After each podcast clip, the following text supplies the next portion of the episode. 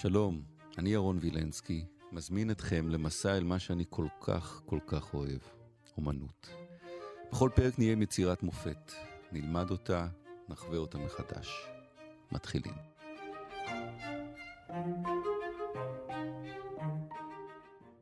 סוף סוף הגענו לציירת, אישה, דוקטור גיא טל, שנקר שלום. אהלן. במי אנחנו עוסקים כאן? מי הציירת? קוראים לה ארתמיזיה ג'נטילסקי. היא ציירת מאוד מאוד מפורסמת מהמאה ה-17, שאבא שלה, אורציו ג'נטילסקי, היה גם צייר, והוא בעצם הזניק ותמך בבת שלו לקריירה הזו של ציור. נדיר, נדיר ציירות בתקופה ההיא. אה, נדיר מאוד, אה, אנחנו במאמר של אה, לינדה נוכלין, שהייתה פרופסור לתולדות האומנות מאוד מפורסמת, היא כתבה מאמר ב-1971, ובו היא כותבת איך יכול להיות שאין נשים ציירות בתקופה הזו של הרנסאנס והברוק. והתשובה? והתשובה מורכבת, אבל בואו ניתן כמה נקודות רק. דבר ראשון, אישה לא יכולה לצאת מהבית ולעשות קריירה עצמאית של ציור, כי היא צריכה להיות בבית ולטפל בילדים ובבעל. דבר שני, אישה לא יכולה אה, לצייר מודליסטים בעירום מפאת הצניעות, ולכן אם היא לא יכולה ללמוד את הגוף העירום, היא לא יכולה לצייר אה, אנשים. ביצירות שלה, לכן נשים בדרך כלל באותה תקופה אה, היו מוגבלות לציור של בוטניקה, זואולוגיה, ועוד סיבה אחת זה שנשים לא יכולות להיכנס לתוך גילדות, לתוך אותן איגודים mm, מקצועיים של שם ציירים. שם סגור רק לגברים. כן. מתי כן אישה יכולה להיות ציירת? כשהיא נולדת ככה ל- לאבא צייר. בדיוק, בדיוק. כאשר היא נולדת לאבא צייר או מתחתנת עם בעל צייר, שמעודדים אותה להיות uh, ציירת. לפני שנגיע לציור עצמו, מה אנחנו יודעים עליה עצמה, חוץ מזה שהיא נולדה ל- ל- ל- לאבא צייר שעודד אותה? אה, אנחנו יודעים שהיא אה, עבדה בהרבה מאוד מקומות. היא הייתה בנפולי, ברומא, בוונציה, בפירנצה, בלונדון. אה, אנחנו יודעים ש... היא עברה בגיל 17, אבא שלה, אורציו, שלח אותה לחבר טוב שלו, אגוסטינו טסי, אין קשר לפאר טסי, שלימד אותה אומנות, וכעבור כמה חודשים אנס אותה. אה, בעקבות האונס, אה, הוא הבטיח לה שהוא הולך להתחתן איתה. Mm. זאת אומרת, ברגע שאישה נאנסת, היא בעצם אה, בעייתית, פגומה לחתונה. ברגע שהוא הבטיח שהוא יתחתן איתה, אז היא המשיכה להמשיך ללמוד אה, ציור, ציור אצלו וגם לעשות אה, סקס במשך אה, כמעט שנה. ואחרי שנה היא, אה, הוא אמר לה, אה, בעצם אני לא הולך להתחתן איתך. ואז היא הלכה לאבא שלה, סיפרה את הסיפור הזה, אה, ואבא שלה תבע את אגוסטינו טסי על וואו. השחתת רכוש, בגלל שהבת שלו היא הרכוש שלו. אה, אנחנו יודעים את כל מה שקרה במשפט, בהתחלה הוא הכחיש, אחר כך אה, תפסו אותו על כל מיני שקרים, ובסופו של דבר העונש היה גירוש מרומא, אם אני לא טועה, לשנתיים, שגם על זה סלחו לו. בוא נעבור לציור עצמו. כן. מה הסיפור בציור? מי, מי הגיבורים פה?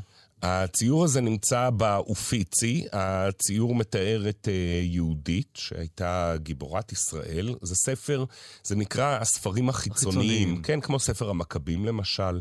Uh, ושם מסופר בספר יהודית על יהודית שנמצאת, uh, גרה בעיר בתוליה, uh, אולי העיר בית אל בשטחים. ומגיע אולופרנס, שר הצבא, הגנרל האשורי, עם הצבא שלו ומטיל עוצר על העיר בתוליה. וכולם פוחדים חוץ ממנה? כולם פוחדים. היא הולכת, מתחזה, מגיעה אליו. ו... נכון מאוד, באישון לילה היא באה למאהל שלו, משקה אותו ביין. אה, סטייל אה, דלילה ושמשון, או אחרים, אחרות יותר נכון. עורפת את ראשו, שמה בתיק, חוזרת אל בתוליה ומראה להם את הראש ואומרת, הנה, הם יפחדו ויברחו. נכון מאוד. וזה מה שקורה. בדיוק. אז היא הפכה להיות הגיבורה, וזה מה שאנחנו רואים כאן. יהודית כאן אה, מתוארת בלוויית אברה, שזו המשרתת שלה שעוזרת לה אה, בעריפת הראש. ומה שמדהים בציור הזה, זה ה... ה שזה לא קרווג'ו.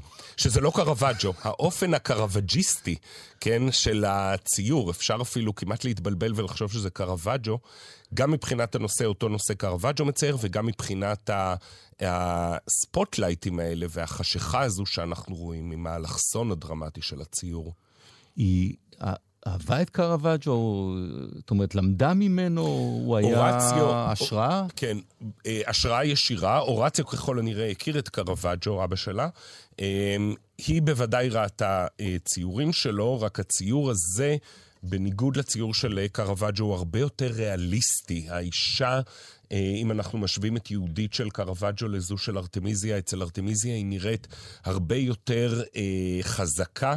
אה, תראה איך את הזרוע שלה היא מעקמת כדי לערוף את הראש. אנחנו ממש רואים כאן השקעה פיזית. תראה גם את המבט, היא מסתכלת עליו, היא לא מזיזה אפילו לשום... היא מסתכלת בקור רוח.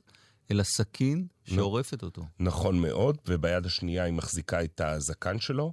הוא לא פראייר, הוא נאבק, בניגוד לציור של קרווג'ו שהוא פשוט uh, צורח. כאן אנחנו רואים את הידיים שלו, יש כאן מאבק מאוד רציני, הדם שזולג uh, לכל עבר, um, ציור מאוד uh, חזק מבחינה uh, ריאליסטית.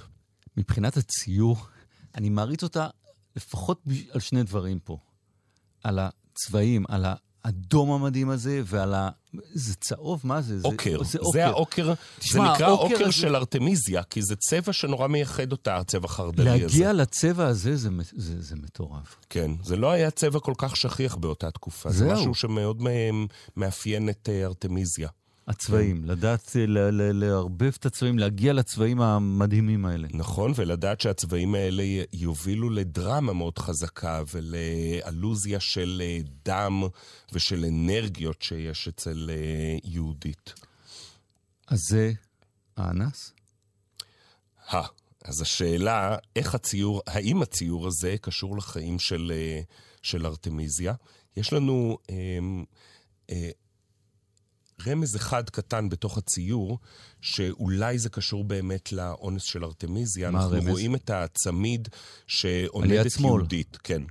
אוקיי. ובתוך הצמיד, ממש ממש קשה לראות, אבל יש, יש שם דימוי של דיאנה, אלת הציד, שנושאת קשת ולרגליה יש כלב. דיאנה, ב, בשמה היווני במיתולוגיה, נקראת ארתמיס. ארתמיס הוא ארתמיזיה. זאת אומרת, יש לנו כאן את יהודית, דיאנה וארתמיזיה, שלוש נשים חזקות שהן אה, עצמאיות ונגד גברים שמנצחות את הגברים. יכול להיות שהציור הזה ועוד גרסאות דומות שארתמיזיה ג'נטילסקי עשתה, היה בעצם איזה דרך תרפואטית להירפא מאותו אונס אה, שהיא עברה. אם אני לא טועה, בסיפור היא מגיעה להיות יחד איתו במיטה בלילה, נכון? ושם היא עורפת את ראשו. יהודית או ארתמיזיה? יהודית. יהודית. נכון? כן, כן. אז מי זה הדמות הזאת? זו אברה, זו המשרתת של uh, יהודית. היא מוזכרת בתוך הטקסט. מוזכרת? כן, בדרך... היא עוזרת לה ב... כן, היא עוזרת לה. Uh, אצל קרווג'ו למשל, היא מתוארת בתור אישה זקנה שמחכה עם השק בשביל לשים את הראש, הראש. הערוף בשק. כאן אנחנו רואים שהיא צעירה, אפשר להגיד שהיא בת דמותה של uh, יהודית, והן שתיהן נלחמות בגבר מאוד חזק. אנחנו רואים כאן שיש כאן ממש מלחמה פיזית, ואתה רואה גם איזה ציר אנכי במרכז הציור עם הזרוע של הגבר, של אברה. הסברה ושל החרב, שיוצר איזה אה, ציר מאוד משמעותי בציור הזה. הסיפור של האונס והמשפט התפרסם. כן. ואז יוצא גם הציור הזה. אז קישרו את זה אחד לשני? לא, האונס היה ב-1610, הציור הזה כמה שנים טובות יותר מאוחר. בין לבין, דרך אגב, היא מתחתנת. זה לא היה סוד. אה. לא היה סוד. בין לבין היא מתחתנת. מישהו אז קישר את זה שזה לשלוח את המסר של הנקמה? אמ, זה אני לא יכול אה, לדעת, אנחנו לא יכולים לדעת. אה, אנחנו כן יודעים שכשהציור הזה הוצג באופיצי, הציור הזה ניתן מתנה למשפחת המדיצ'י, לכן הוא נמצא במוזיאון האופיצי בפירנצה.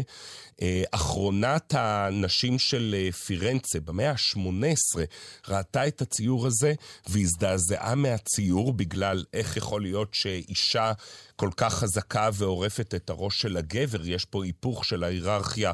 הפטריארכלית של הגבר החזק, ודרשה לשים את הציור הזה בפינה חשוכה במוזיאון. ועדיין לקח עוד כמה מאות שנים עד שנשים ציירו. שציירו היום, אתה מתכוון? כן, כן. אה, כן, יש לנו בטפטופים בברוק אה, ציורים של אה, נשים. טפטופים. נכון, בטפטופים. לויניה פונטנה, סופוניס באנגיסולה.